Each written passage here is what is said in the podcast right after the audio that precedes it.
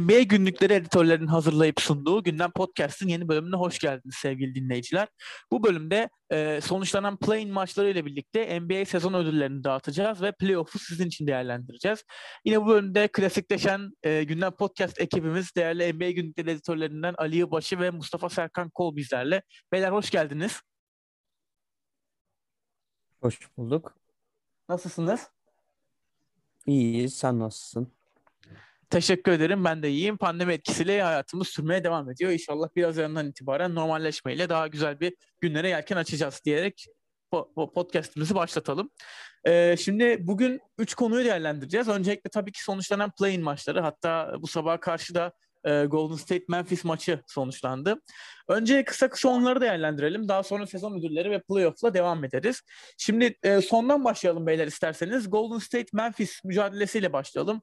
Chef Curry'nin tabii ki e, playoff'ta olmasını isterdim ben kendi adıma ama e, Memphis kazandı bu maçı 117-112 ve uzatmada kazandılar ve playoff'ta e, Utah'ın rakibi oldular. Size sözü vermeden önce e, bir hatırlatmamız var değerli dinleyiciler. NBA günlükleri yem- yemek sepeti işbirliği e, neticesinde e, playoff ve play-in maçlarında e, seçilen oyuncuların ta- takımlarda seçilen oyuncuların kaç sayı atacağını tahmin et tahmin doğru tahmin eden e, iki şanslı e, kullanıcı Twitter kullanıcısına 50 TL değerinde yemek sepeti hediye çeki e, veriyoruz. Bunun için Twitter'da paylaşımlarımızı takip etmeyi unutmayın. Beyler şimdi e, Golden State Memphis mücadelesi aslında çok dramatik oldu bence. Yani uzatmaya da gitti. Curry e, kazansın isterdik ama olmadı. Siz ne düşünüyorsunuz bu maç hakkında? Serkan seninle başlayalım. Ya ben Curry hayranı biri olduğum için yani Curry'i playoff'ta izlemek cidden çok zevkli olurdu. Bütün sezon çok güzel şeyler sundu bize. Playoff'ta da aynısını sürdürmeye devam ederdi. Görmeyi çok isterdim. Zira Memphis daha genç bir takım olduğu için playoff'u kaldıramayacağını düşünüyorum. Hı hı. O yüzden daha deneyimli olduğu için Golden State daha iyi işler başarabilirdi playoff'ta. En azından bir maç falan belki alırdı. O yüzden evet. ben Golden State'in kazanmasını istiyordum ama Memphis kazandı. Umarım daha çok da kazanırlar. Bakalım. Ya Curry gene oyununu çıkıp oynamış. Yani yapmış elinden geleni ama bazen de yetmiyor işte. Golden State yetmiyor. takımı şu anki haliyle. Evet, evet. Hangi takım diye de sorabilirsiniz. Juan Toscano Anderson. E, Jordan Poole. canımızın Jordan içidir. Poole. Canımızın içidir aynen. E, bir, bir de bir, bir de Mulder diye bir adam vardı. Şu an adını unuttum adamın. Michael ee, Mulder. Michael Mulder. Se çok sevdiğimiz kardeşlerimiz bunlar. Playoff'a evet. sokamadılar Golden State'i. Ee, Ali sen ne dersin? Ee, şöyle e, diyebilirim. Yani Curry ya çok yazık oldu ya. Çok yazık oldu ya. Değil mi? Şu an Green'e. Draymond Green'e inanılmaz uyuzum. Sen kimsin floater atıyorsun? Jump shot at bitir orada maçı. Maç uzatmaya gidiyor. Yeah. Yani aynen, aynen. bütün senenin emeğini çöp etti. Yani çok sinirliyim. Gerçi Memphis'te e, gerçekten hak etti playoff'a kalmayı. Memphis hak etti evet. Ama e, hem ikinci maçta ama yani bizden daha üzgün biri varsa o da Adam Silver'dır. Yani en büyük oyuncu Tabii. en büyük oyuncu demeyeyim de e, NBA yani tarihinin en, güçleri en, en yok yani sonuçta biri. Evet. Tabii tabii tabii. Hı hı. İşte, istersen maç hakkında e, biraz konuşayım. Yani Olur tabii. Şöyle geçen seneki play-in maçı bu seneki iki maçta artık şunu kesin görmüş olduk. E, Jamorant e, clutch bir oyuncu. Yani kesin ve bu maçlarda asla geri adım atmayan e, Jamorant kanıtladı onu evet. Yani hem kanıtladı hem de e, son herhalde 200 senenin draftlardan e, gelen en büyük oyuncusu da 200 sene diyorum sadece son 2 seneyi de söyledim. Hı hı. E, en büyük oyuncusu Jamorant olabilir. Maçı izlerken bunu düşündüm. Bir de düşündüğüm ikinci şey yani Memphis'in e, Golden State'den kat be kat daha iyi bir takım olduğunu düşündüm. Oyunculara birer birer baktığında Dylan Brooks, Kyle Anderson, evet. e, yani son yani diğer, ama diğer taraf Toscano Anderson'lar falan havada uçuştuğu için Tabii tabii. Golden State'de, Golden State'de gene o kadar oyuncu da sayamayabilirim. Ya tabii ki sayarım da. Ya, takım Aha. olarak da Memphis'in izlerken daha önde olduğunu düşündüm. Zaten e, maç sonucu da öyle oldu. Evet. Şu yani Golden State yakaladığı anlarda bir üçüncü çeyreğin başında bir 3-2 alan savunmasına döndü maçın şey bir kısmında orada bir gafil avladı Memphis'i. Evet. Oradan bir dönmeyi başardılar. Ee, başka ne söyleyeyim? Ama tabii sonunda detay? performansı yetmedi Golden State. E, aynen öyle. Aynen. Bir de kısa süreli değişiklikler billahi bütün maçı etki, etki edecek diye bir şey yok. O 2-3 dakikayı kazanıyorsun yani. Oraya sürekli tabii. yama yaparak olmuyor yani iyi- iyi takım olmayınca. Öyle. e, zaten hani Stephen Curry'nin hani onun zaten performansı belli ama Golden State'te dediğin gibi takım oyuncusu yani çok ben ben Andrew Wiggins çok net bir şey söyleyeyim size. Hani Andrew Wiggins bu sene belki kariyerinin en iyi sezonunu geçirdi hemen hemen. Ama onun bile hani yetme, o bile yetmedi. Bence e, James Wiseman draftlardan geçen sene iyi bir seçim olmuştu Golden State için ve iddia ediyorum e, bu sene de yine draftlarda birilerini seçecekler. Hani Minnesota'nın o hakkı, on, orada farklı farklı durumlar var biliyorsunuz. Birini seçecekler yine drafttan. Bence iyi birini seçecekler. E, yeni gelecek oyuncu, artık Klay Thompson'ın dönüşü. E, süperstar piyasasını kollarlar mı emin değilim ama Golden State abi seneye biraz daha böyle bir iki, bir iki e, doğru dürüst eklemeyle yine bence playoff'ta iş yapabilecek bir konuma gelir gelecek diye düşünüyorum. Şampiyonluk hala uzak ihtimal çünkü o onun için çok daha fazlası lazım ama playoff'ta iş yapabilecek konuma geleceklerini ben de düşünüyorum. Şimdi beyler diğer eşleşmemize devam edelim. Yine e, bu, sef bu sefer de Doğu'dan devam edelim. Şimdi Doğu'da e, Doğu'da Washington Doğu'da Washington Indiana maçı vardı. Özel e, 8.liği 8.liği belirleyecek ma 8. belirleyecek maç özür dilerim. Burada kazanan e, açık ara bir farkla Washington oldu. Şöyle şöyle e, pası atacağım size. Şimdi Washington tam bir açık saha takımı ve hani Washington'ın karşısında açık sahayla oynadığın zaman gerçekten de adamlara diyorsun ki adamların ekmeğine yağ sürüyorsun. Bu e, dün Sokrates'te de konuşulmuştu. Ben de çok benim de çok dikkatimi çeken bir nokta. Ve Washington burada Indiana'yı çok kötü cezalandırdı. E, Washington Indiana maçı hakkında siz ne söylersiniz? Ali seninle başlayalım. Mola'da Indiana koçu artık isyan etti. Yani sürekli birebir oynayıp içeri giriyorlar. Artık bunu engellememiz lazım, değiştirmemiz lazım dedi. Ondan sonra maç 30 oldu zaten moladan sonra. Bayağı da Evet. işe yarayan bir mola oldu. Bu arada yani Westbrook şey oynamaya çıkmış. Yani tamamıyla maçı o kadar istiyordu ki sanki hayatının son maçı kadar istekliydi. Onu da söylemem Evet. lazım.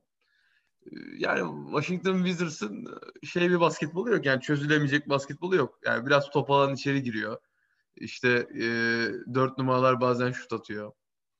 Hı hı. E, Hachimura fena oynamadı. Robin Lopez. Ro- Robin Lopez ilginçtir. Robin Lopez iyiydi. Uzun Şöyle süredir bir sekans vardı. Ya daha Sözünü doğrusu evet öyle bir çok güzel bloktu bu arada. E, blok blok çok iyiydi. Bir de şöyle bir sekans oldu. Hani Robin Lopez bir başladı maça. Böyle sürekli atıyor atıyor tribünlerden. İster istemez MVP demeye başladılar. Tabii or- orada orada iş çok komik bir yere gitti ama hani şey o iyi performans gösterdi. Sekans deyince aklıma blo bloğu geldi. Şeyi gelmedi. Bloğu da. MVP onu aklımdan silmişim Robin Lopez'i. O kadar İyi iyi, ihtimalsiz bir şey. Aynen. Ama Ya iyi oynadı. zaten, zaten daha çok isteyen taraf şey Wizards. Washington'mış. Onu da görmüş olduk. Evet. Bizim bu arada yaklaşık tahminlerimiz Doğu için tuttu mu tutmadı mı play'inde bilemedim. Yani aslında kalacak dediğimiz tak gerçi Indiana değil Chicago sürpriz yapabilir demiştim ama Evet Indiana'da- evet. Chicago'yu orada şey yapmıştık. Indiana'nın da yeterli olmadığını herhalde bu maçta en azından. Gerçi ben biraz Charlotte'da romantizm yaptım hani daha onların kalmasını istiyorum diye bir torpil geçmiştim. Aha. Indiana da onları çok fena süpürdü Evet çok şey. Ee, şeyde ilk maçta. Çünkü o maçın tamamını izledim. Zaten tamamını da izlememe gerek yoktu. Çünkü maç ilk çeyrekte sona erdiği için. Kesinlikle ilk çeyrekten 40 Indiana attı Indiana.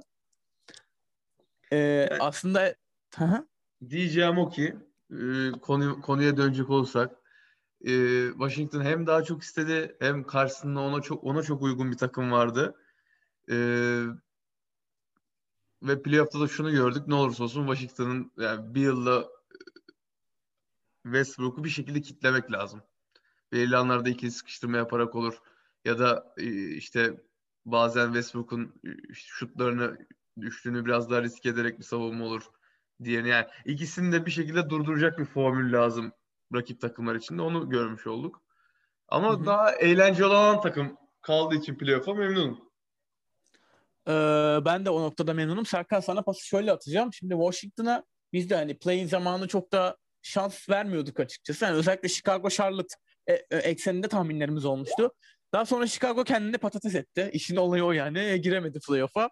Charlotte'da Indiana karşısında çok kötü bir yenilgi aldı ve havlu attılar onlar da. İstersen hani onları birlikte konuşmuş olalım. Şimdi Indiana ilk maçı farklı kazandı ama Washington Indiana dedi ki kardeşim playoff'ta yeriniz yok. Biz playoff'a kalacağız ve Westbrook ve Beal önderliğinde playoff'a kaldılar. Senin düşüncelerin bu maçlarla alakalı nelerdir? Ya e, son maçtan başlayayım önce ben Washington Indiana maçında. Indiana'nın takım içi durumları çok sıkıntılı. Koçla oyuncular arasında çok büyük bir sıkıntı var. Oynatmak istenilen oyunu oyuncular kabul etmiyor galiba. Birkaç tane problem var koçla aralarında. Zaten bir sürü de sakatları var. Baktığımız zaman geçen senenin en iyi oyuncularından TJ Warren sezon boyunca yoktu. Chris evet. Levert sakattı. Jeremy Lamb sakat. Miles Turner sakat. Hiç Hı-hı. oynamadılar bu adamlar. Ya oynasalar bence çok büyük fark yaratırlardı. Yani playoff'a kalırlardı. Sağlık olsun diyelim. Hı-hı. Ya bence Indiana'nın önceliği o koçla oyuncular arasında düzeltmek olmalı. Artık koçu mu değiştiriyorlar, oyuncu nüvesini mi değiştiriyorlar? O kendi bilecekleri iş ki bence oyuncu nüvesi gayet iyi ve uyumlu bir nüve. Ben onları tutma taraftarıyım. Washington'a helal olsun. Yani güzel oynadılar. Indiana biraz e, yanlış bir seçim yaptı. Ateş ateşle karşılık vermek orada hiç işlerine yaramadı. ya sen hızlı oynayan hiç. takıma, senden daha hızlı oynayan takıma hızlı oyunu alamazsın. Karşıda Aynen Russell öyle. Westbrook var. Adam hızlı hücumlarda gelir gelir atar. Aldığı gibi potanın dibinde bitiyor. Yani evet. ışınlanıyor bir nevi. Sen onu yapamazsın evet. o takıma karşı. Yarı saha basketbolu oynamaları gerekiyordu ki bunun için de ellerinde Malcolm Brogdon gibi bir oyuncu var. Domantas Sabonis Hı-hı. üstünden ikili oyun yapabilirlerdi. Handoff'ları kullanabilirlerdi. Handoff yapabilirlerdi evet. Yapmadılar. Kaybettiler. Kendi bilecekleri iş. Aynen. Ee, diğer öte yandan da Indiana Charlotte maçında Indiana çok açık bir şekilde kazandı Charlotte'a karşı. Aynen. Ben Charlotte'ı izlemek isterdim. Cidden izlemesi zevkli bir takım. Bakalım umarım ileride daha iyi bir kadroyla gelip daha iyi işler başarabilirler. Genç nüveleri çok iyi şimdi. Terry Rozier var, LaMelo Ball var, Miles evet. Bridges var, Devonte ee, Graham var. Devonte Graham var. Evet. E, Celtics'ten aldığı oyuncu var. Gordon Hayward var. Hı-hı. Yani bunlar iyi bir oyun iyi bir oyuncu kadrosu. Yanlarına birkaç tane daha güzel oyuncu koyduğun zaman rol oyuncusu. Evet iyi işler başarabilirler. Ben San Antonio'ya da birazcık üzüldüm. Geçen senenin ardından ikinci kez playoff'a kalamadılar. Playoff'a kalamadılar. Hı hı. Ee, Popovic hocamın rekor serisi zaten geçen yıl elinden kaymıştı. Sona ermişti. Bu yılda devam bu yıl yeni bir seriye başlamış olduk. İki yıl oldu. Eh, biraz, yani umarım evet. onlar da takımı biraz daha düzeltip evet. modern basketbola daha çok uyum sağlarlar. Gerçi Lamarcus Aldridge'i de göndermeleriyle birlikte biraz daha uyum sağladılar ama biraz geç kaldılar. Olsun geç olsun güç olmasın. Umarım onları da seneye daha iyi görürüz. İnşallah. Ee, bu arada San Antonio demişken 7. sıraya alan takımlar için de ufak bir konuşalım. Şimdi orada e, Boston Washington maçı vardı. Washington'ı 8-9'a ee, iten Boston oldu. Boston 7. sırayı aldı Doğu'da. Batı'da da Lakers Golden State maçı vardı. Bence güzel bir maç oldu ama sonunda kazanan e, çok farklı farklı Lakers oldu. E, bu maçlar hakkında söyleyecekleriniz genel olarak nelerdir? E, Ali seninle başlayalım. LeBron abim gene yapacağını yaptı. Big time, le, big shot LeBron. Ne big shot LeBron, evet. Zaten yani Lakers'ın yeri bütün oyuncuları sağlıklı olduğu zaman yedincilik falan değil. Hatta e, şey tahminleri de çıkacak. Editörlerin playoff tahminlerini yayınlayacağız evet. siteden. Benim tahminimde görür, görürsünüz. Phoenix Suns e, Lakers eşleşmesinde yani Lakers'ı tuttuğumu. Hatta benim daha başka ee, bir iddiam var. İlk hı. dörtten bir takım seçmek istese Lakers Phoenix'i seçerdi diyorum. Utah, O çok Phoenix, iddialı ama Evet. Şimdi, Utah, Phoenix, e, Clippers, e, Denver değil mi? Hı hı. Evet, öyle. İlk dört evet. öyle. Yani ben yani ben en azından Lakers'ın yerinde olsam bu dört takım arasından Phoenix'i seçmek isterdim. Nedenini söyleyecek olursam yani Şimdi şöyle hep... Ali çok özür dilerim araya girdim. Hani onu e, eşleşme geldiğinde biraz daha detaylı konuşalım. Çünkü benim de benzer bir düşüncem var orada. Hatta hani ben Lakers değilim biliyorsunuz ama Orada Lakers'a ciddi şans veriyorum ama onu dilersen eşleşme zamanı geldiğinde tamam. konuşalım. Ee, burada hani Lakers'ın kazandığı maçta maça ilişkin ya da genel hani Lakers'la Boston'la alakalı neler söylemek istersin? Tamam ma- maçı e, söyleyeyim. Yani aslında Golden State çok çok iyiydi yani şey birçok oyuncu beklenenin üstünde olduğu için maç o kadar kafa kafaya gitti. Evet. Ki Lakers maçı zor çevirdi. Bir de şeyin sıkıntısını da yaşayacak yaşayacak gibi duruyor Lakers biraz daha. Yani bu takım bir arada da çok oynayamadı. Bir o Hı-hı. sakattı, bir bu sakattı, öteki takas edildi, gitti geldi. Yani playoff'un ilk maçlarında bunun sıkıntısını yaşayabilirler oyuncular ısınana kadar. O da görülmüş evet. olduk ama sıralamalar biraz yanıltıcı olduğunda kanıtıydı yani. Maç 8. Golden State açısından söylüyorum. Boston açısından ya tam olarak yapılması gerekeni yaptılar ya. Yani çünkü bu sene Boston çok inişli çıkışlıydı ama dur yani biz bundan evet. biraz daha iyi bir takımız deyip devam ettiler yoluna. Ee, öyle tabii hani Boston orada takım kimliği gösterdi ama orada bence Jason Tatum'un bence acayip performansının da şeyi var. Yani 50 attı adam. Hani Tatum orada fark yarattı. Ee, Serkan sen ne söylersin bu maçlar hakkında? Ya LeBron'u tebrik etmek lazım. Nerede ağırlığını koyması gerektiğini biliyor artık. Ligin cidden evet. sefiri olmuş durumda. E, sağlıklıyken durduramıyorsun onu artık. Adam geliyor diyor ki tamam abi maç benim. Çıkıyor atıyor bitiriyor maçı. E, karşında Aynen. Stephen Curry de olsa oyunun hilesi bile olsa karşısında istediğini yapabiliyor. Ya karşısında saygıyla eğilmekten başka bir şey gelmiyor elimden. Hı hı. Çok büyük oyuncu. Yani çok. onun oynadığı döneme denk geldiğimiz için bence çok şanslıyız. Yani çok güzel bir dönemdeyiz. Yani izlemesi aşırı zevkli şu an basketbolu. Öte yandan Boston'a tebrik ederim. Ee, kazandılar, playoff'a çıktılar ama bakalım playoff'ta neler bekliyor onları. Benim evlatlarımdan biri olan şey yok, Jalen Brown yok, sakat. Onsuz neler yapacaklar acaba? Yani kazandılar. Jason Tatum büyük oynadı. Cidden o da çok büyük oyuncu çok olacak. büyük yani oldu oynadı. da hatta. Hı hı. Umarım ama ya bakalım ne kadar yetecek onlara Jason Tatum. Ya playoff çok daha yoğun bir atmosfer. Rakip takım onlara evet. ona karşı önlem alınca neler yapacağını çok merak ediyorum açıkçası. Onu ilerleyen dakikalarda konuşuruz zaten. Hı hı. Ben tebrik ediyorum Boston'ı. Playoff'a kalmalar onlar için de ayrı. Çünkü Boston büyük bir camia ve her zaman playoff isteyen bir camia. Hı hı. Kadroları da bunun için bunu hak eden bir kadro. Ya söyleyeceklerim bu kadar. Washington'da zaten yenildiği halde tekrar çıktı playoff'a. Çıktı. Yani tamam. onları tebrik ederim. Boston ve Lakers'ı da tebrik ediyoruz. Tabii eşleşmelerde daha detaylı konuşacağız. Şimdi e, play-in eş, eşleşmeleri belli oldu. Bu akşam da hatta bu gece cumartesi pazara bağlayan gecede playoff'lar başlıyor. E, orada da sıkı ta- sıkı takipte olacağız. Beyler sezon ödüllerini vermeden önce hatırlatmamızı tekrarlayalım. NBA günlükleri yemek sepeti işbirliğiyle e, maçla özel playoff maçlarında seçilen oyuncuların kaç sayı atacağını tahmin ediyorsunuz. Twitter'dan ve e, NBA günlükleri Twitter hesabını takip eden takipçilerimizden e, iki kişiye eğer e, o ilgili oyuncunun kaç sayı attığını bilirlerse 50 TL değerinde yemek yemek sepeti hediye çeki e, veriyoruz. Bu konuda paylaşımlarımızı kaçır, kaçırmayın. Paylaşımlarımızı takip etmeyi unutmayın diyelim. Ve e, sezon ödüllerini vermeye başlayalım beyler. Aslında biz e, pot, All Star zamanında yine böyle bir e, konsept yapmıştık. Sezon ortası ödüllerini vermiştik. Oradan belki e, çok büyük fark çıkacak mı? Şimdi birazdan sizin de düşünceleriniz şekillenecek ama sezon ödüllerinde de böyle bir konsepte e, imza atalım dedik. E, sezonun takımıyla başlayalım isterseniz. Yani sezon ortasında Utah demiştik. E, bence birçoğu, birçoğumuz hala orada mı bilemiyorum. Çünkü şimdi sezonun sonunda farklı hikayeler de yazıldı. Önce sizin görüşlerinizi sonra ben kendi görüşümü söyleyeyim. Serkan seninle başlayalım. Ya açıkçası çok güzel takımlar izledik bu yıl. Phoenix çok iyiydi. Denver çok güzeldi. Evet. Philadelphia çok iyiydi. Ama ben hala Hı-hı. NBA birincileri olmalarından ötürü sezon ödülleri olduğu için bu konsepte Utah birinci ta- yılın takımı seçiyorum. Çünkü sezonun birincisiler. Sezonu sezonu çok iyi geçirdiler. 52-20 bir dereceleri var.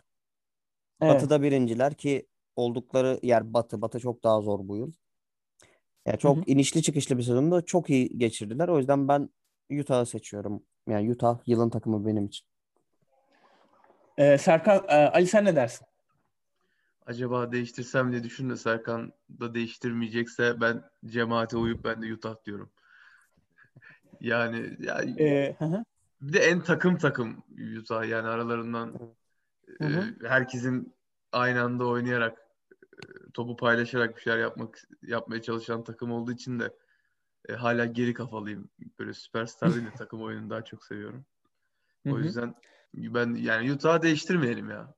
Zaten ondan sonra da çok kötü de gitmediler. Yani e, lig onlar için kendi seyrinde gitti. İyi bir dereceyle de bitirdiler hele böyle bir yıl için. Bu kadar karmaşık bir yıl için. Utah kalsın. Evet.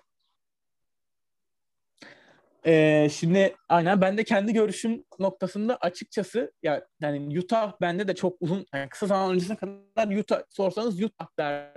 Şu an böyle çok arada olduğum bir durum var. New York mu Utah mı çok ciddi aradayım. Çünkü abi New York'un hani dün Sokrates'te Kaan Kural şey diyor.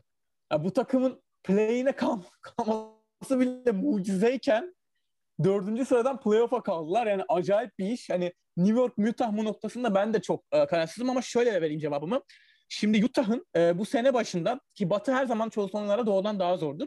Utah'ın bu sene başında e, play, e, playoff'a kalacağını biliyorduk ama birinci olarak ve hani e, domine ederek playoff'a kalacağını çok da tahmin etmiyorduk. Ha tabii ki sağlıklı kalmaları bunda e, önemli bir etken ama Quinn Snyder'ın bu sene oynattığı basketbol geçen yıllardan farklı. Utah e, farklı bir kimlikle oraya geliyor. Hatta şunu söyleyeyim ben mesela e, geçen yıl Utah bu ya geçen yıl Phoenix'i çıkarttım. E, yine yine Denver ve Clippers da vardı orada.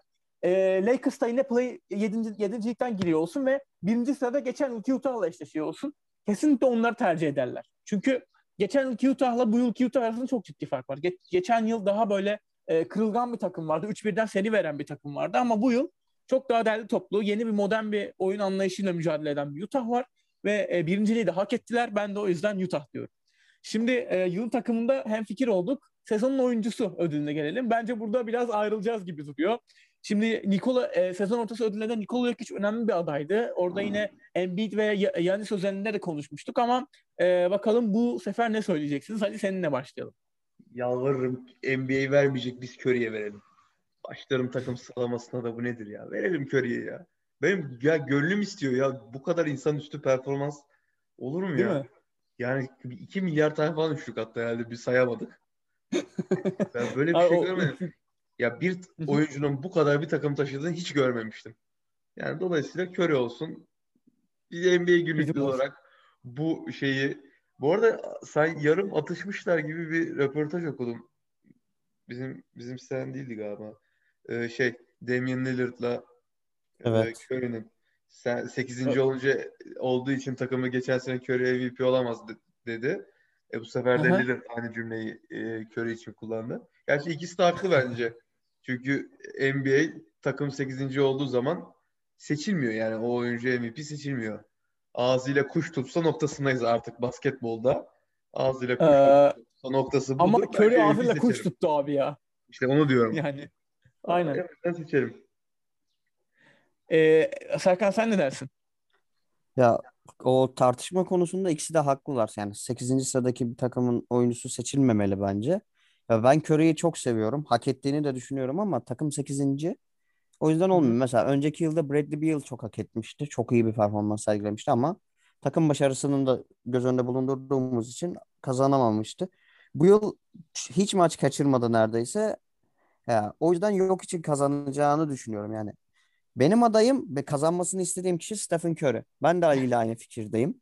Evet. Ama kazanacak kişi yüzde 51 ihtimalle yok hiç olacak ya. Embiid'le çok kafa kafayalar ama ben yok için alacağını düşünüyorum. Çünkü maç kaçırmadı ve e, o Embiid olmadığı dönemde de Philadelphia güzel bir oyun sergiledi.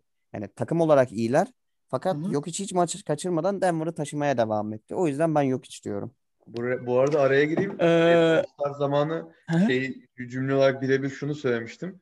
Bence Embiid e, benim adayım demiştim. Yani MVP kim olur şeyinde. Yani o, o zaman da e, Curry'i içten içe şey kendi kendi adıma yılın en iyi oyuncusu olduğunu düşünüyordum ama şunu cümle olarak katılıyorum eski arşivlerde var dermişim. E, şey e, Embiid bence arşivlerden çıkarırız.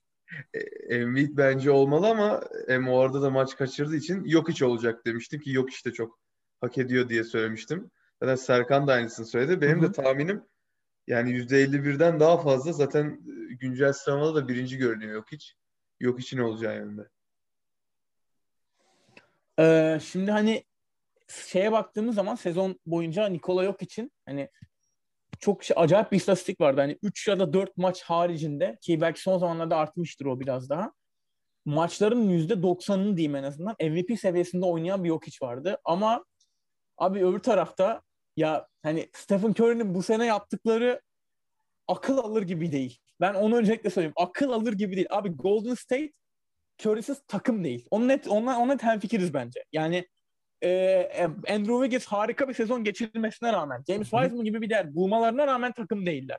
Çünkü abi o ikisi o ikisinden sonra iş Jordan Poole'lara falan düşüyor. O derece yani. Curry bu yani bu Golden State'i um, playoff playoff'a girme noktasında böyle son saniyeye, son topa kadar getirmiş bir Stephen Curry var. Tek başına takımı taşımış bir Curry var. Tabii Nikola Yok için olağanüstü performansın neticesinde evet o seçilecek gibi duruyor ama e, benim gönlümdeki aslan, kalbimde yatan aslan Stephen Curry. O yüzden ben de uyumu Stephen Curry'e veriyorum. Biz de Curry'yi seçiyoruz aynen. E, şimdi sezonun savunmacısını seçelim beyler. Burada da çok önemli yine isimler var. Rudy Gobert olsun, Yanis olsun. Hatta böyle acayip çıkış yapan e, abilerimiz de oldu. Ben Simmons gibi, Raymond Green gibi. Siz burada kimi e, seçersiniz sezonun son savunmacısı olarak? E, Serkan Nerede seninle başlayalım. kalan 3 oyuncu şu an Green, Gobert ve şey galiba Ben Simmons. E, son Evet. dönemlerde önceki yıllarda her zaman pivotlar kazanıyor. Çünkü hem 5 numaradan hem de potadan sorumlu oldukları için Hı hı. daha çok alan savunmaları gerektiği konuşuluyor ki kısmen haklı bir görüş bu. Fakat ben burada biraz sempati oyundan dolayı Ben Simmons'ın kazanmasını istiyorum. Fakat kazanacak isim %99 ihtimalle Rudy Gobert olacak.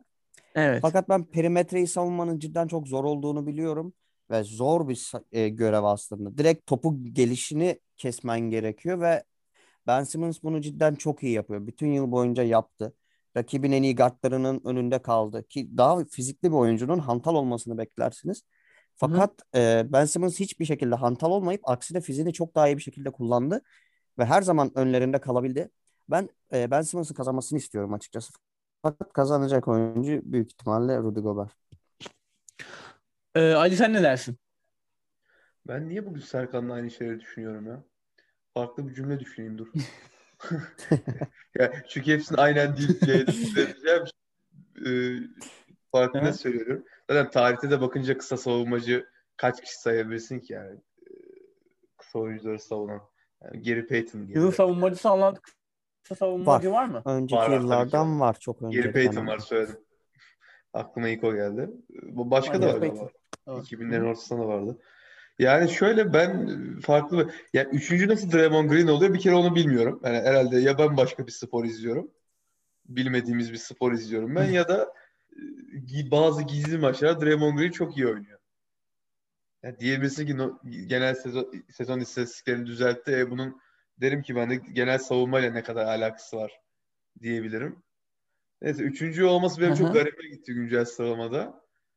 Ya ben Rudy Gobert'in biraz underrated olduğunu düşünüyorum. Ya Ben Simmons konusunda katılıyorum ama Rudy Gobert o yani gerçekten çok çok iyi bir savunmacı. Sadece orada o kadar çok yer kaplıyor ki artık insanlar yani Rudy Gobert'in yaptığı savunmayı normal görüyor. Tamam canım o da iyi savunma yapıyor gibi görüyor ama ödülün sahibinin zaten Gobert'in alacağın bence de kesin gibi bir şey. Dolayısıyla e, bu konuyu hak ediyor. Ama Ben Simmons gibi böyle kısa savunan uzun kollu oyunculara da hep bayıldığımı söylemem lazım. Arada kaldım. Ödülümü mü paylaştırsam? Hadi ben Gobert diyeyim farklı bir şey söyleyeyim. Ee, ben şöyle yaklaşacağım olaya. Şimdi NBA'de e, ya da basketbolda özellikle NBA üzerinde şunu söyleyebiliriz. Hani her pozisyonun ya da birçok oyunun spesyalisti isimler var değil mi? Üçlük dediğimiz zaman aklımıza Curry geliyor. Ya da ne bileyim e, çember pota altında karartma dediğimiz zaman aklımıza Yanis geliyor. Sallıyorum yani örnek veriyorum. Abi savunma dendiği zaman benim aklıma Rudy Gobert'den başka biri gelmiyor. Her ne kadar Ben Simmons perimetrede, perimetrede müthiş savunmacı olsa da her ne kadar Yanis'in e, o sezonun belli dönemlerinde yaptığı o Kaan Kural'ın tabiriyle devriye gezme işinde dünyanın e, en iyi oyuncusu olsa da abi Rudy Gobert'in tarafından gelip de öyle, Rudy Gobert öyle bir tehdit ki adamın tarafından gitmiyor abi oyuncular. Hani Rudy Gobert'in olduğu kanattan, bölümden gitmiyor adamlar ya. Hani böyle bir caydırıcılık şey yani e, köreye dörtlü sıkıştırma gelmesi gibi bir iş yani bu. Hani o yüzden ben çok e, net Rudy Gobert diyeceğim burada. Yani diğer oyuncular çok değerli savunmacılar ama abi Rudy Gobert şey ya bu işin hani e, ustası spesyalisti ya. O yüzden ben Rudy Gobert diyeceğim bu noktada. Evet devam edelim. Ee, tamam. Yılın savunmacısı ödülünü verdik. MVP ödülünü verdik. Yılın koçunu konuşalım beyler. Orada da biraz daha aslında hani takımda Utah dedik ama koçta biraz daha bence çeşitlenebiliriz diye düşünüyorum. Ee, Ali seninle başlayalım. Yılın koçu adayın kimdir? Ödülünü, ödülünü kime verirsin? Tom Thibodeau'ya mı versem? ya verelim New York'a da bir ödül gitsin. Yani yazıktır New York'a da ya. Yani. Gidecek zaten bir tane en az. Şanlı New York'umuza bir ödül gitsin lütfen. Yo en iyi takımda ben vermedim ya şimdi vicdan yaptım. O yüzden koçu verebilirim. Ama gerçekten koç %6 milyar ödülü çok hak ediyor. Tom Thibodeau'ya buradan Tom sevgilerimizi gönderiyoruz. Aynen. Başarıların devamı diliyoruz Thibodeau hocamıza. Bir de en çok ee... takım, takımlara şöyle de bakılabilir koç açısından, yani koç ödülü açısından. Bazı koçlar takıma çok fazla etki etmiyor. Yani takım oyununu oynamaya devam ediyor. Belli mesela Tyron Lue'nun Clippers'a büyük bir etkisi yok. Yani tabii ki var da evet. E, belli bir şut sistemi üzerine kurulmuş bir takım yani ve oyuncular iyi oynadığı için devam ediyor. Daha takımın abisi gibidir. Mesela bazı koçlar Thibodeau gibi daha sert takımı e, kontrol etmeyi de seven bir koçun başarılı olduğu zaman bu ödülü al, al, alması kaçınılmaz. Ee, ben de öyle düşünüyorum. Serkan senin düşüncen nedir? Ee, ben de açıkçası sizle aynı fikirdeyim. Baktığımız zaman Utah kadro olarak Knicks'ten çok daha önde bir takım. Knicks playoff seviyesi hatta play-in seviyesinde bile olmayan bir takım ve dördüncü bitirdi. Bu ya yüzde 99 ihtimalle koça yazar. Çünkü baktığımız zaman Kesinlikle. oyunculara ver, rolleri veren de koç. Burada Hı-hı. sadece sana ufak bir sistemim var. Savunma deyince bir Detroit hayır, e, taraftarı olarak aklına Ben Wallace gelmiyorsa o senin Aa. ayıbındır. Sen burada Gober'i savundun. Cevap hakkı doğdu bana. Ona e, cevap vereceğim mutlaka. Ya, az sonra Serkan. Şimdi sen hani gör, şey Tiboğlu diyorsun değil mi? Evet Tiboğlu diyorum. Hak etti ya. Çok fazlasıyla hak etti. Ee, aynen. Şimdi ben de önce koçumu açıklayayım sonra Serkan'ın ithamlarını cevap vereyim. Ee, şimdi burada benim de tabii ki tercihim Tom Thibodeau. Şu yüzden abi yani New York hiçbir şey hiç, hiç kimseyle aslında yine hiç kimseyle Julius Randle'dan çok iyi bir süperstar yaratarak R.J. Barrett'ı hayata döndürerek ee, daha ne bileyim Taj Gibson'la falan oynayarak dördüncü bitirdiler. İnanılmaz bir başarı. O yüzden ben e, burada Quinn Snyder'ın da önüne Tom Thibodeau'yu koyacağım. Snyder çok modern bir oyun oynatıyor ama abi Tom Thibodeau'nun yaptığı iş az buz iş değil. Çok çok büyük iş. E, Serkan'ın ithamlarına gelecek olursak şimdi Detroit e, 2000'ler başının çok önemli savunma takımı. Hatta savunmayla şampiyon olmuş belki de hani savunmasıyla ön plana çıkmış belki de tek şampiyon diyebiliriz NBA'de. Hani e, süperstarsız bir kadroyu düşünün. E, ama modern dönemde abi savunma yapış şekilleri çok değişti ve hani e, bütün ben zaten NBA tarihi demedim. Öncelikle onu da söyleyeyim. Hani modern dönemin savunma spesyalisti Gobert'dir. Ama NBA tarihine bakarsak iş Detroit Bad Boys 1.0, Detroit Bad Boys 2.0, ee, belki Houston. Yani çok farklı örnekler vardır. O yüzden algı yapmayalım Serkan'cığım o yönden.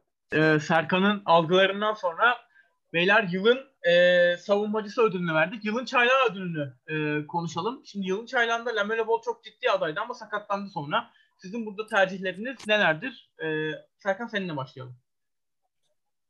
Açıkçası ben ne kadar sakatlanmış olsa da Lamelo Ball diyeceğim. Yani Charlotte'a çok güzel bir kimlik kazandırdı. Onun Hı-hı. yanı sıra ilk başta sezonun başında biraz ritimsiz girmişti. Sonradan çok daha topladı.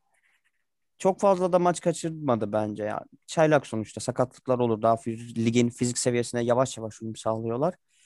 Ben her şartta Lamelo Ball diyeceğim. Hak ettiğini düşünüyorum bu yıl. Ali? Sen, sen ne dersin? En kafamın karışık olduğu, en kafamın karışık olduğu ödül. Ee, öyleydi zaten. Yani şöyle Anthony Edwards sezonun geri kalanını iyi toparladı. Hı hı. Bir de daha çok sorumluluk alıyor aslında Edwards mesela şeyde e, Timberwolves'ta. Timberwolves'ta. Yani Lamelo çok süre almıyor. Yani çok süre tabii ki çok süre alıyor da ilk 5 değil yani ve yani kaç 20 dakikalar yakın da ortalaması galiba biraz daha arttı. Evet. Diğer, yani Edwards aslında daha çok sorumluluk alıyor ve e, daha da iyi bitirdi. Tahminen daha da az maç kaçırmıştır. Ama Lamelo takımın biraz çehresini değiştirdi mi diye bakınca da Hı hı. e, Charlotte için Lamelo denebilir. Zor tercih ya. Ee, Ben Anthony Edwards diyeceğim. Hadi yani şöyle hem daha iyi oyuncu olduğunu da düşünüyorum aslında. Ee, yani daha iyi değil de daha ta- kendi takımı için daha etkili olduğunu düşünüyorum. Genel olarak Hı hı. daha iyi bir oyuncu veya daha yetenekli anlamında söylemedim. Hı hı. Ve sonradan da iyi performans sergiledi söyledi- söylediğim gibi. Ee, özellikle sezonun başında oldukça kötü bir giriş yapmıştı. Hı hı. Ben oyumu Anthony Edwards'a vereceğim. Ee, şöyle şimdi benim de oyun burada Lamelo'ya gidecek. Şu yüzden Lamelo'ya gidecek. Ee, Anthony Edwards evet hani sezonun ikinci kısmında Minnesota'yı böyle toparladı. O, orada Minnesota ayaklarının ayaklanmasındaki önemli etkenlerden biri Anthony Edwards. Evet.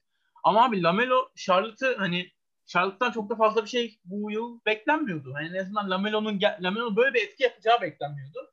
Lamelo'nun o etkisiyle Charlotte playoff'un kıyısından döndü. Yani ne kadar Indiana'nın karşısında paspas oldular ama sezonu e, 9. bitirdi Charlotte. Yani burada olmasını beklediğimiz bir takım takımlardan değildi. Burada Lamelo'nun çok ciddi payı var. Ben de o yüzden burada tercihimi Lamelo'dan yana kullanıyorum. Şimdi e, sezonun oyuncusu, sezonun koçu, yılın savunmacısı, e, yılın çaylağını seçtik. En, en çok gelişim gösteren oyuncuyu da- ödülünü de verelim. E, benim burada çok net bir tercihim olacak. Onu tabii ki en son söyleyeyim ama Ali seninle başlayalım. Yani senin tercihinizden bütün bizi dinleyen kim varsa biliyor zaten. Evet, evet. Julius Randle diyeceksin. Ben de Julius Randle diyeceğim. İki evetle uğurlayacağız İki Julius evetle Randle'ı. uğurlayacağız. Yani. İki değil bence. Üç evetle Üç uğurlayacağız. evet, Ben de evet. Julius Evet, Randle diyeceğim. Evet, üç Ya evet. çok tartışmaya kapalı. Sezonun en net ödülü olabilir bu. Aha, New York'u baktığımız zaman lig dördüncüsü yaptı bu adamla. Koçla Kesinlikle. beraber yani. kesinlikle. Ya tamam diğer iki oyuncu da Michael Porter Jr. da çok gelişme kaydetti. Jeremy Grant da kaydetti. Fakat takım başarısı olarak Julius Randle takımını dördüncü yaptı. Evet Denver da yukarıda fakat Denver'ın ilk iki oyuncusundan biri değil Michael Porter. Tabii. Üçüncü ya da dördüncü oyuncusu baktığımız zaman. Hı hı. Direkt etki eden oyuncu burada Julius Randle net bir şekilde hak etti. Ya o kadar içim rahat söylüyorum ki şu an. Net Julius Randle alacak ve almalı. Ee, ben de onu, ben de onu düşünüyorum. Yani Julius Randle e, çok acayip bir etki bıraktı. New York'u dördüncü yaparak orada Mike, Tom Thibodeau ile birlikte çok iyi bir iş çıkardılar. Julius Randle çok önde. Orada sezonun ortasında Jeremy Grant'i düşündük ama yok abi. Yani Jeremy Grant de bir yerden sonra düştü zaten. Julius Randle. Yılın 6. adamı ödülüyle devam edelim. Orada aslında yine şey e, çok önemli adaylar var. Hani çok bariz bir aday da var. Siz ne dersiniz? Serkan seninle başlayalım. Ya burada finalist olan 3 oyuncu da Joe Ingles, Clarkson, Derrick Rose. Üçü de çok sevdiğim oyuncular. Ya Derrick Rose zaten Evet. en sevdiğim basketbolcu. Her ne kadar öyle olsa da ödülü alacak adam burada istatistikleriyle de Evet. takıma verdiği katkıyla da Jordan Clarkson olacak. Utah, hı hı. Utah'ın en önemli oyuncuları kenarda beklerken çıkıp takımın hücum gücünü çok yukarı seviyeye çekiyor. Yani hiç eksi yansıtmıyor sahaya. O yüzden kendi oyununu, Aha. o savruk oyununu da çok toparladı artık. Çok daha düzenli şutlar atıyor. Ne kadar zor şutlar atsa da en azından buluyor isabet falan. O yüzden ben Jordan Clarkson diyeceğim. Evet. Ee, Ali sen ne dersin? Bana böyle kategorilerle gelin herkesin hem fikir olduğu. İşte demokrasi bu ya. Hepimiz aynı fikirdeyiz. Demokrasi. evet. Burada Clarkson'ı da birkaç evetle uğurluyoruz herhalde.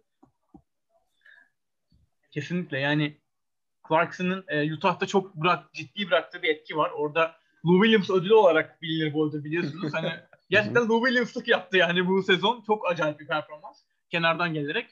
E, Utah'ı da çok ciddi anlamda üst, üst seviyeye çıkarttı bu yönden. Kenardan iki performansıyla. Ben de Clarkson diyeceğim. Diğer adaylar bence çok yanına yaklaşabileceklerini düşünmüyorum. Joe Ingles olsun, Derrick Rose olsun. Değerli oyuncular ama Clarkson çok büyük fark yarattı. Son olarak beyler sezonun hayal kırıklığını seçelim bu bölümümüz için. Takım olabilir, oyuncu olabilir e, ya da başka bir olay olabilir. Siz ne, ne dersiniz burada? E, Serkan yine seninle başlayalım. Ya hayal kırıklığı olarak değerlendirilebilir mi bilmem çünkü ben bekliyordum böyle şeyler. Ya ama Nets takımı için bence bir hayal kırıklığıydı. Kyrie'nin o partilediği bir dönem var. Böyle gidip 5-10 gün hiç kimsenin telefonunu açmadığı, partilerde maskesiz falan göründüğü, sonra Evet. çıkıp e, basketboldan daha önemli şeyler var açıklaması yaptığı dönemler. Ya benim Evet. için sezonu hayal kırıklığı orasıydı yani. Bir basketbolcudan beklemediğim hareketler o tarz şeyler. Sonuçta orada 500'e yakın oyuncu var ve hiç kimse böyle bir şey yapmıyorken e, kendi egosundan dolayı böyle bir şeyleri yapması beni çok hayal kırıklığına uğrattı. Gerçi ben Kyrie'den bekliyordum böyle şeyleri ama ya Nets taraftarlar için hayal kırıklığıydı orası. O dönem takas edilmesi falan da konuşuldu bir, bir ufak ama sonradan vazgeçtiler. O yüzden benim hayal kırıklığım o. Evet. Ali sen ne dersin?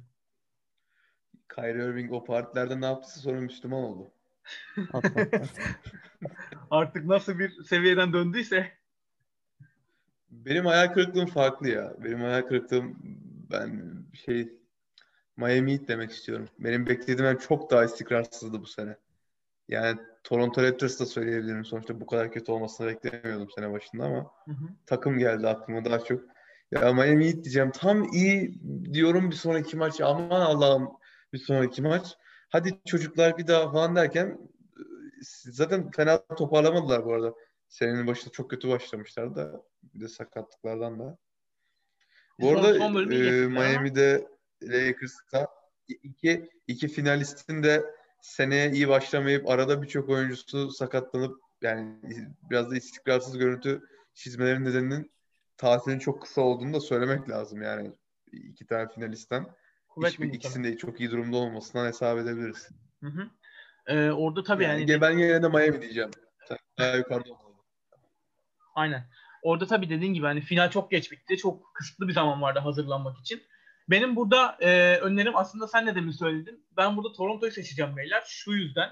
Toronto'nun başına çok iş geldi bu sene. Yani Covid protokolleri olsun, oyuncu sakatlıkları olsun çok iş geldi. Ama abi e, ge- geçtiğimiz e, iki sene önce şampiyon olan, daha sonra en önemli parçasını kaybetmesine rağmen Boston'la son topa kadar Doğu yarı finalinde mücadele eden takımdan e, bu sene playoff'a gir, play, play'ine dahi giremeyen bir takıma gelinmesi e, çok büyük hayal kırıklığı. Burada Nick Nurse'e e, bir yüzde belli bir yüzde koyabilirsiniz. Oyunculara belli bir yüzde koyabilirsiniz ama ben Toronto'dan böyle bir performans beklemezdim. En azından Nick Nurse koçluğundan böyle bir performans beklemezdim.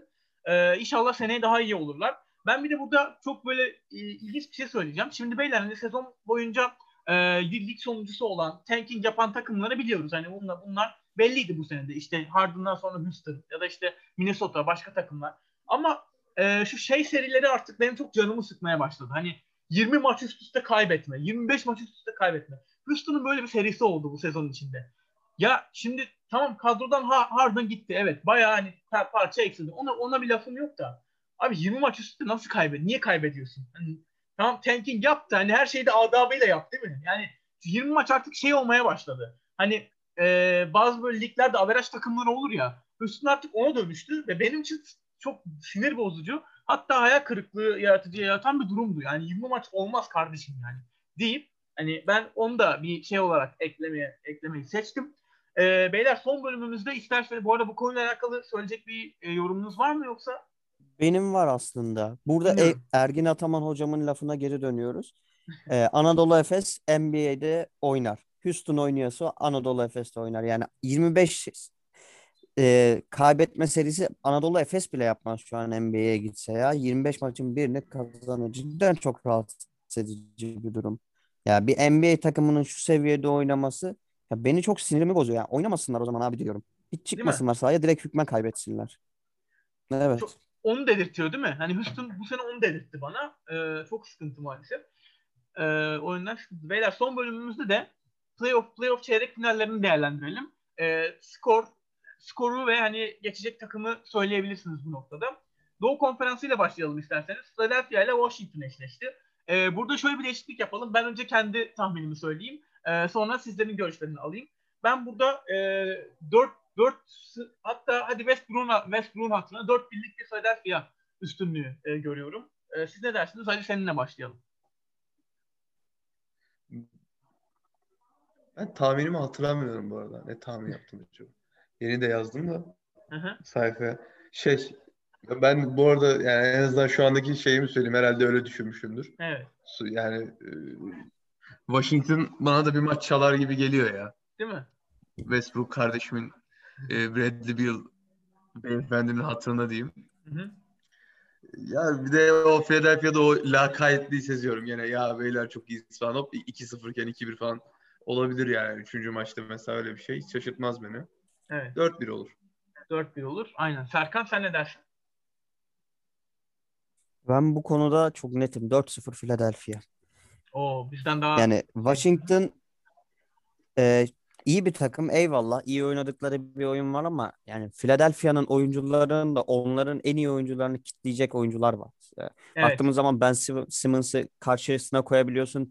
Hı hı. e, Matisse Thybulle kısa bir belki. tane daha oyuncuları var. Aynen Matisse Thybulle'u karşılarına koyabiliyorsun.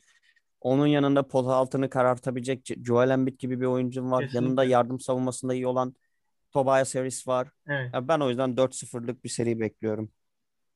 Ee, Philadelphia'yı yarı finale uğurluyoruz o zaman. Beyler Brooklyn Boston serisinde benim görüşüm 4-2 Brooklyn lehine. İki maç Boston şu yönden tercih ediyorum. Ee, Boston'da aslında kadro olarak baktığımız zaman Brooklyn'de o süperstarlarla eşleşebilecek oyuncular var ama e, Boston gününde olmadığı zaman Brooklyn çok ağır cezalandıracak bunu ve Brooklyn'de 3 tane eşsiz skor tehdidi, 3 tane eşsiz skor tehdidi var. O yüzden e, Boston 2 maç belki alır ama 4-2 Brooklyn diyorum ben. Ee, Serkan seninle başlayalım. Ne söylersin bu sene hakkında? Açıkçası ben de o şekilde düşünüyorum. Ya şu denkleme işte Jaylen Brown'u soksaydık eğer Boston alabilirdi de bu seriyi. Fakat Jaylen Brown hı. olmadığında Kevin Durant'ın karşısına koyacak adamın kalmıyor. Hadi Jason Tatum'u koydun. Kyrie ile Harden kalıyor.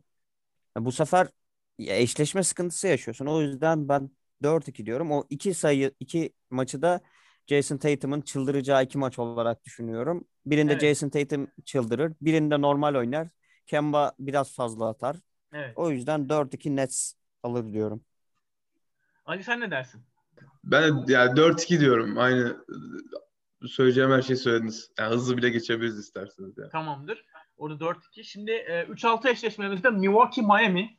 Abi şimdi e, geçen seneki Miami falan olsa gerçekten de acayip olurdu bu. Bu sene takım dengeleri çok farklı. O yüzden ben burada e, 4-2 Milwaukee diyeceğim. Çünkü geçen seneden farklı olarak e, Yanis'in duvara çarpıp dönmek dışında farklı bir planının olduğu Drew Holiday gibi bir artı bir skor opsiyonu ve her şeyi yapan bir oyuncuya sahip bir Bucks var.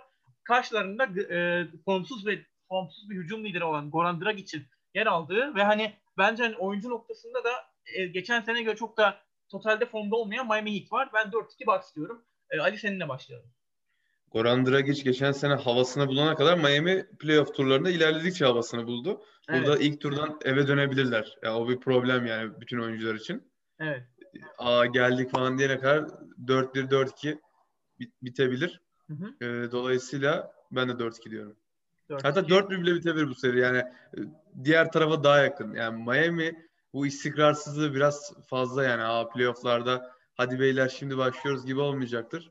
Bir de Milwaukee yani bir backdoor katıyla o duvarı aşabilecek bir Drew Holiday var artık bu sene ki ve Kesinlikle. lig biterken Chris Middleton birkaç maç çok iyi oynadı. Hı hı. Yanis Ee, zaten Yanis. Zaten ben de 4-2 diyorum. Aynen. Ee, Serkan sen ne dersin?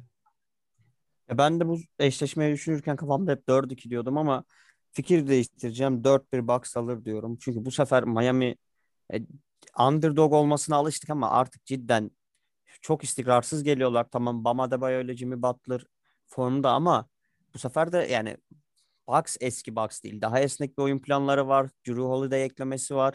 Evet. O yüzden ya sonunda Yanis'i 5 numara oynatıyorlar. O çok büyük bir gelişme oldu onlar için. O yüzden Bucks 4-1 diyorum. Biraz iddialı olsun. İddialı bir tercih gerçekten.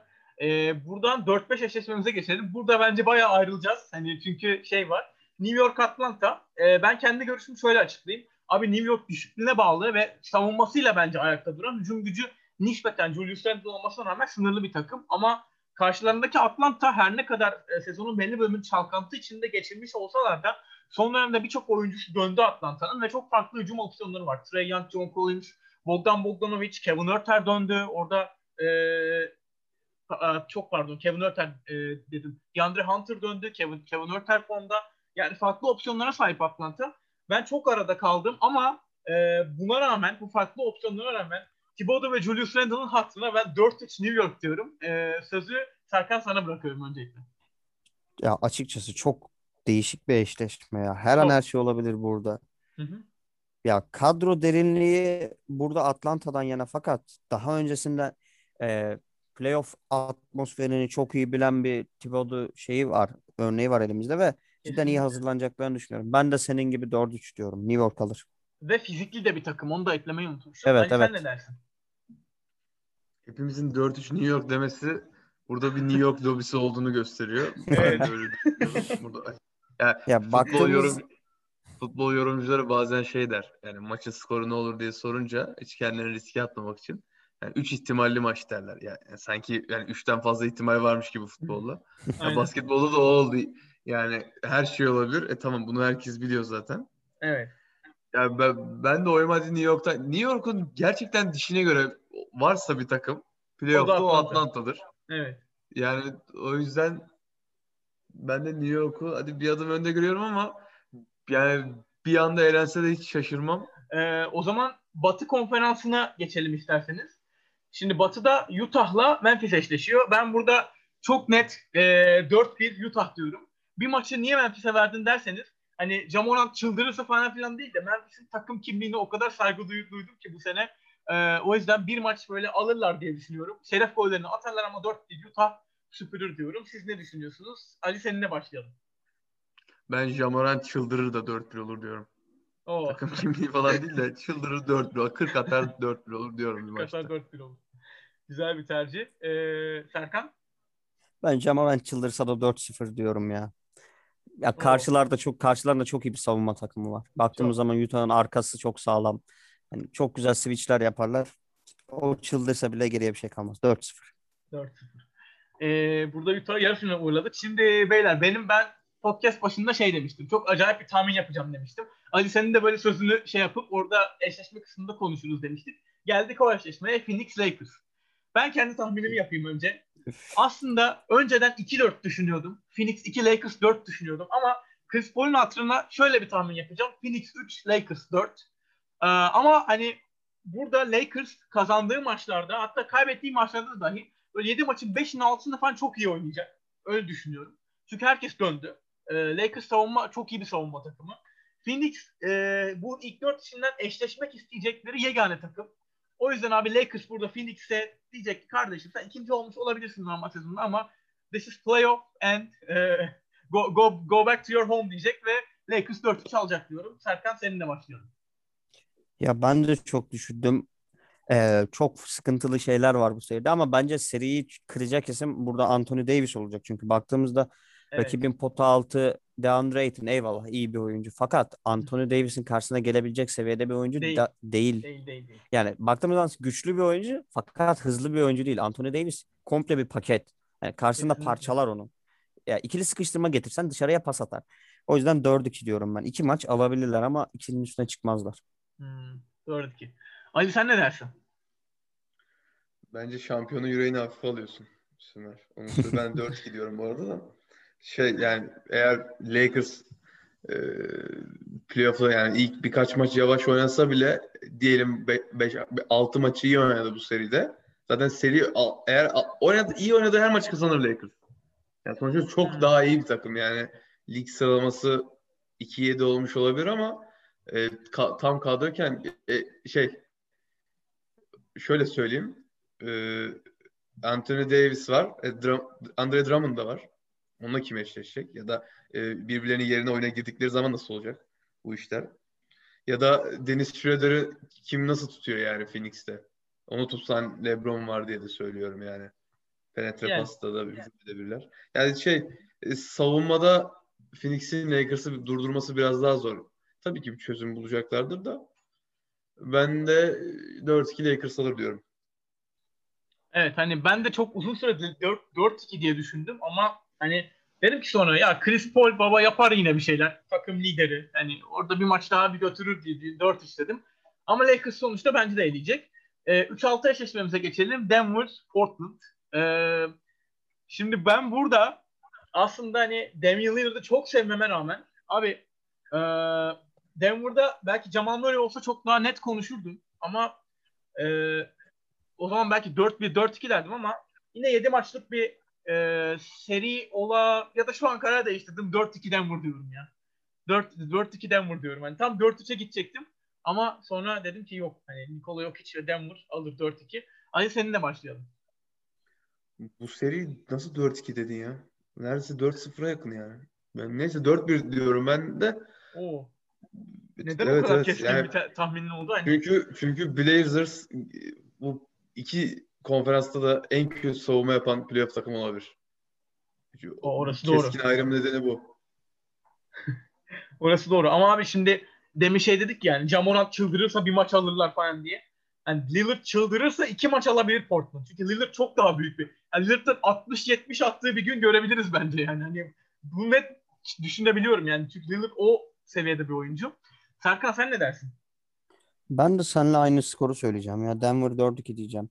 Ya Değil bir mi? maçta Lillard çıldırır, diğerinde de e, McCollum'la beraber çıldırırlar. Bir şey olur. Aynen. 4-2 El diyorum ele, ben de. el ele tutuşup çıldırır. Evet. Elle tutuşup çıldırırlar evet. Ee, son eşleşmemize geçelim. Dal, e, Dallas Clippers. Ge- geçen yıldan çok büyük hikaye barındıran bir eşleşme. Ama e, her ne kadar Luka Doncic bu senenin sonunda Dallas iyi gelmiş olsa da çok çalkantılı bir dönem geçirdiler. Geçen yıla kıyasla hani galibiyet mağlubiyet sayılarında çok da fark olmamasına karşın e, yine de orada Dallas nispeten daha şey bir dönem geçirdi. Daha şey çalkantılı bir süreç geçirdi. Clippers daha değerli toplu. Ben o yüzden e, 4-2 Clippers diyorum bu eşleşme için. Serkan sen ne dersin? Ben Doncic'i asla hafife almamamız gerektiğini düşünüyorum. Ama yine de Clippers 4-3 diyorum. Oo, 4-3 Yani çünkü bu yıl Paul George daha düzenli oynuyor. Biraz daha istikrarlı. Gerçi playofflar geldi. Bakalım yine çıldırmaları tutacak mı beyefendinin? Ki büyük ihtimalle tutacak yine. Tuğla atmaya devam eder o. Ama yine de Kawhi faktörü var. Daha iyi bir takım var şu an. O yüzden Clippers 4-3 diyorum. Evet Serk. E, Ali? Yani 4-3 diyorum ben de Clippers. Ben de, de Clippers'ın herhangi bir şekilde geçeceğini düşünüyorum ama 4-3 galiba biraz da hani fantezim olsun diye söylemek istedim. Ya geçen sene de öyle olmuştu. Yani Ee, Dal- Dallas geçen seneden çok geride aslında ama hani playoff'ta aa, belki iyi oynayacaklar tutar. Gene de 4-3 Clippers diyorum ama. Ya aslında sonunda iyi oyuncular iyi oyna, oynamaya başladılar. İşte Dorian Finney-Smith'in çıkışı oldu. Jalen Brunson acayip bir çıkış yaptı. Ee, Seth Curry yoktu. Hani çok iyi oyna, iyi oynamasa da böyle bir uyandı öyle söyleyeyim. Ama yine daha bir Clippers burada e, Kawhi, Kawhi ile Paul George ile ki Paul George bu sene çok iyi oynuyor. Yani o yüzden bence orada Clippers geçecektir diye düşünüyorum. Ee, çeyrek final eşleşmelerinden yarı finalde uğurladık ekipleri. Dinledi beyler öncelikle e, de- değerli bilgileriniz için, değerli görüşleriniz için çok teşekkür ederim. Podcast'a katkı sağladığınız için çok sağ olun. Ee, bu yönden yarı finalde ve ilerleyen günlerde yeni bölümlerle karşınızda olmak dileğiyle paylaşımlarımızı Twitter'dan, Instagram'dan takip etmeyi unutmayın. Ee, sevgiyle kalın, hoşça kalın. Hoşça kalın. Hoşçakalın.